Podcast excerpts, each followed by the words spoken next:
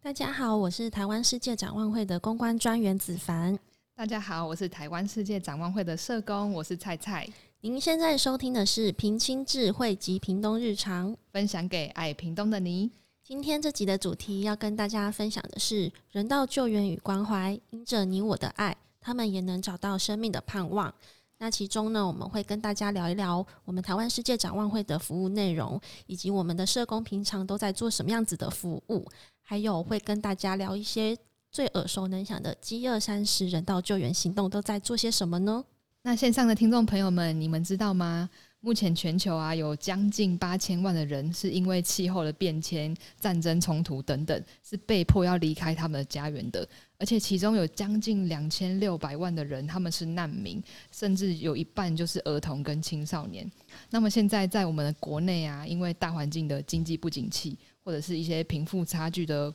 问题。的这些的影响，那就是原本就处于在比较贫困的这些特矿家庭，他们如果在遇到一些天灾人祸，或是有一些其他的意外变故的时候，他们的生活就会立刻陷入困境。那我们接下来就想要来跟大家分享，就是我们展望会是怎么样来帮助这些特殊情况家庭的。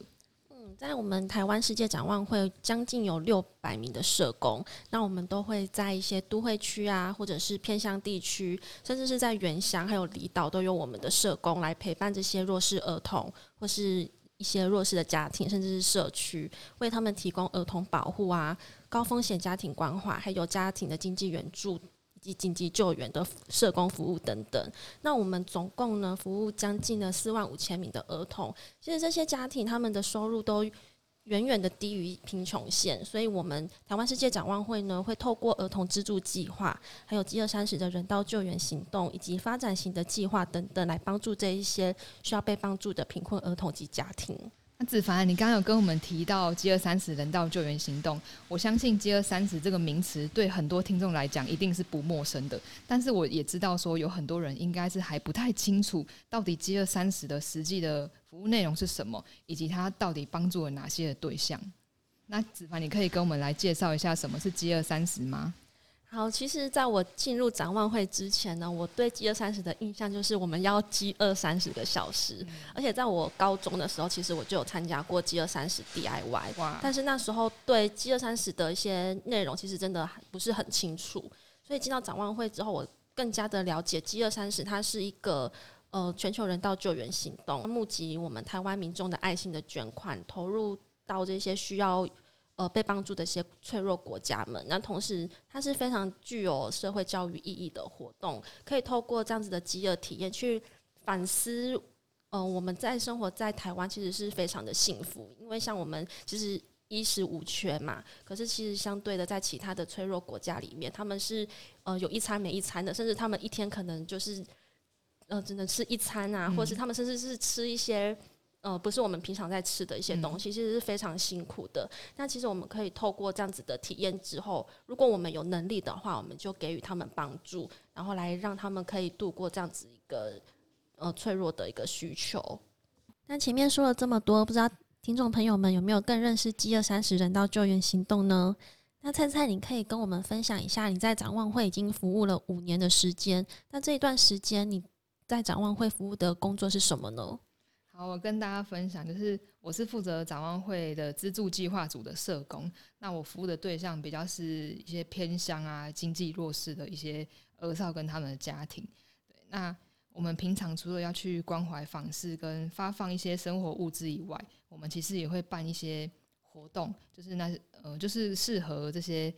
孩子跟家庭参加的活动。我们有包含了一些儿少保护的宣导啊，或是卫生教育。对，像。去年因为疫情比较严重嘛，我们就有一些防疫的宣导活动，然后我们会发放一些防疫的物资给我们的服务的家庭。那为了要帮助就是服务的家庭，他们培养一些亲子的关系，我们会办一些亲子的活动。那另外我们也有举办了呃给适合小朋友的一些综合才艺来栽培大家。那也举办了青少年的生涯发展培力活动等等，非常丰富的活动内容。那这些都是很感谢有。资助人或者企业，他们来捐助，然后让我们可以有这些的资源、这些的经费来，呃，办这些很丰富的活动，让我们的服务的孩子跟家庭一起来参加。那其实我还蛮好奇，像去年疫情这么严重的时候，你们社工员都是怎么样去克服这些困难，然后帮助这些偏向弱势的儿童，他们该怎么上学呢？哦，真的，就是疫情对我们社工来讲最大的冲击，就是呃，我们没有办法直接的去访视，然后也没有办法再举办那些活动来让我们的儿少跟家庭来参加。那其实去年有一个让我很感动的事情，就是其实我原本服务的有一个青少年孩子，他在学校就是比较是老师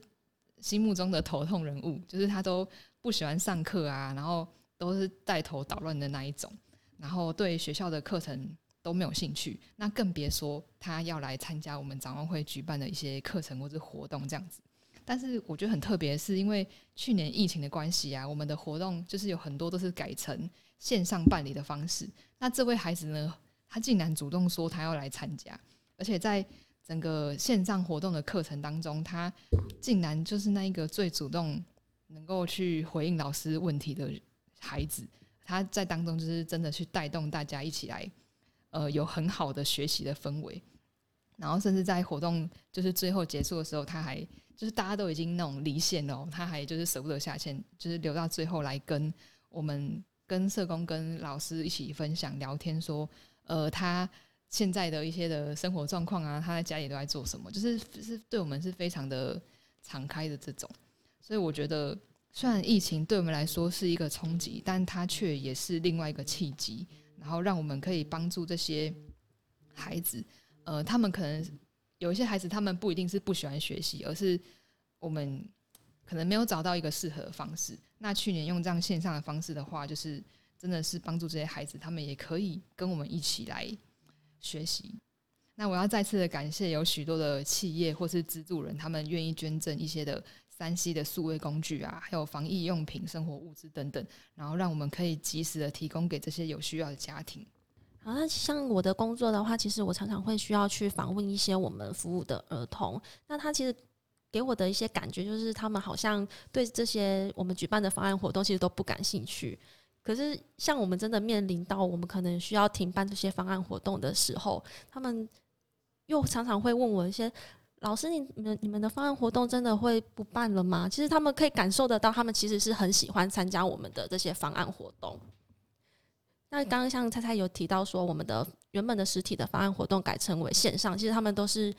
散发出非常开心的表情，而且可以感受得出来，其实这些孩子他们只是因为年纪小，所以他们会害羞，不敢表达他们的内心。其实他们都是充满着感激，也很谢谢我们的那些资助人啊、捐款人，可以帮助他们以及帮助他们的家庭能够度过这一段危难的时刻。那猜猜，你可以再跟我们分享，你这几年所服务的儿童有什么样子的小朋友让你印象最深刻？他们有什么样子的生命转变，可以跟我们分享一下吗？哦讲到孩子的生命转变，这个我我觉得真的会想哭诶。就是我有服务到一个新住民的家庭，那这个小女孩呢，她的妈妈是新住民啊，但是在她很小的时候，妈妈就已经弃家了，所以这个女孩她其实从小就。都会在他的那个家的门口在那边等妈妈回来，就是他以为妈妈会回来，然后妈妈却就是一直等不到这样子，然后就是每天都在家门口哭，然后他爸爸身体状况也很不好，所以其实也不太能工作，那所以他们家就是都过得很辛苦。那这个小女孩她也还有一个弟弟这样子，所以我们就有帮他们申请接二三十的特矿辅助金。然后帮助他们可以稳定的就学啊，也提供他们就是成长过程所需要的一些营养，然后让他们可以很健康的成长。这样，然后让我很感动的是，这个小女孩就是她一直有一个心愿，就是她也希望说可以帮助像她一样的贫困的家庭。所以她大学的时候，她就选择读法律系，因为其实有些贫困的家庭，他们也很需要法律法相关的帮助。那他也知道说，贫困的家庭其实也比较难去申请到一些法律的资源，对吧？所以他就希望说自己可以成为这一个祝福的人。对，那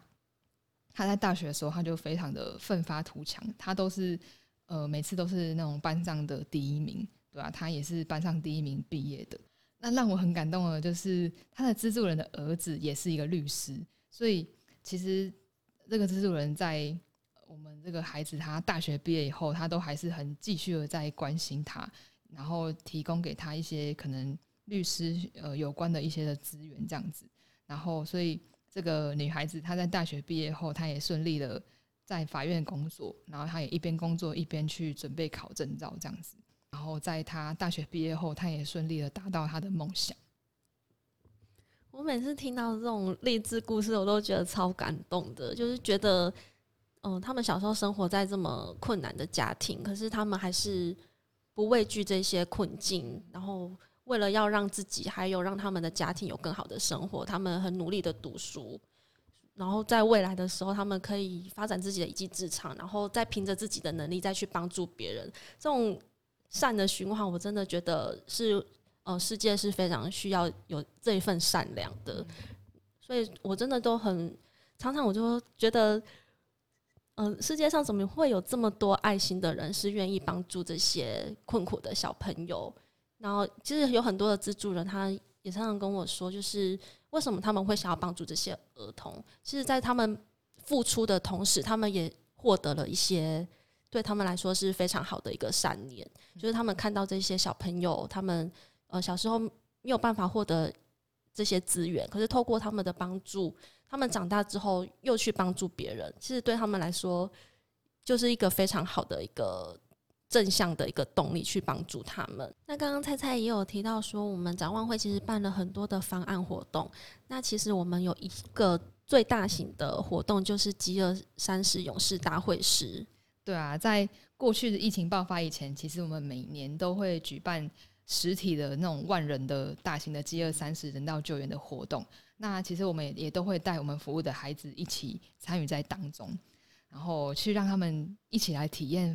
可能非洲难民他们平常都没有东西吃的那种感觉。虽然他们只是体验三十个小时，但是其实这些非洲难民他们每天都的生活都是这样。对吧？所以这些孩子他们也会在当中去开阔他们的视野，让他们不会只是局限在自己目前生活的困境。那我们服务的孩子其实也都会跟我们回馈说，他们觉得这样的活动是很有意义的，帮助他们去珍惜现在所拥有的，以及感恩资助人所给他们的资源，然后也更是能够帮助他们去看见及关怀身边的人的一些需要。这样，没错，这就是我们举办饥饿三十最想要带给大家的一个意义。那在去年的时候，因为疫情的关系，我们就没有办法举办这么大型的饥饿三十的活动嘛。所以，但是又有很多的捐款人跟我们回馈说，他们一直以来都有参加这样子的一个体验活动。那现在没有办法参与了怎么办？所以在去年的时候呢，我们就规划了一个活动，叫做一个人的饥饿三十，让自己呢在家也可以做这样子的一个 DIY 的体验活动，甚至是在各地的一些。企业啊，或者是学校，他们也可以自己组成一个团队，然后办理小型的饥饿体验的活动。那在今年呢，第三十三届饥饿三十人道救援行动也快要到喽，欢迎我们的听众朋友们呢，跟我们一起挑战十二或是三十个小时的饥饿体验 DIY。那我们今年更不一样的地方是，我们会转变为一个小型的团体活动。那其中呢，我们就是结合了虚拟还有实体，让大家可以走出户外去做实境的体验。那我们这一款实境游戏呢，叫做杀马。那这一款游戏呢，就是带领大家可以改变不同的视野，在游戏的过程中，你会跟里面的游戏主角互换身份，变成你是生活在非洲的难民。哇，对，就是非常。身临其境的感受，像我，我之前我就有去玩过一次。那真的，我们就是在一个，我们我们这就真的是在一个广场里面，然后去体验这些非洲难民的生活。那其中呢，我们还有可能会穿越一些比较阴暗然后是潮湿的下水道。对，我们还要去找寻那些难民营，然后我们还要去做一些食物的配对。那在玩这些游戏的过程中，我们就会想说：啊，非洲难民真的就是吃这些食物吗？因为这些食物平常是不会出现在我们的日常生活当中，我们也没有想过有一天我们需要吃这样子的东西。可是对这些非洲难民来说，他们就是每天就是过这样子的日常啊，很辛苦。对，甚至他们还有可能就是一一整天他们都没有东西吃，或是他们就是只能吃一些泥土啊，是就是泥土能吃吗？对，就是。就是因为他们就只是想要填饱肚子，或是他们平常喝的水，我们都是呃煮沸过的饮用水嘛，可是他们就是真的就是在河边随时的取水这样子，就是看到他们游戏里面过着这样子的生活，你就会觉得天哪，真的，我们生活在台湾真的是就是非常的幸福。而且我们在呃闯关的过程当中，我们就是要让自己可以在这个战火中生存下来。那同时，我们还要确认我们周遭的亲朋好友他们是不是也是很安全的。所以，就是透过这样子的游戏体验，可以更身临其境的去体会这些难民儿童他们的处境还有需要。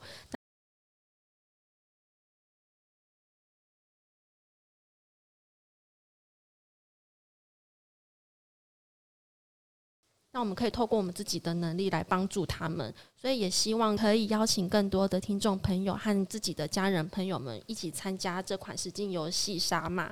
那也邀请大家能够捐款支持饥饿三十人道救援行动，给予国内外脆弱儿童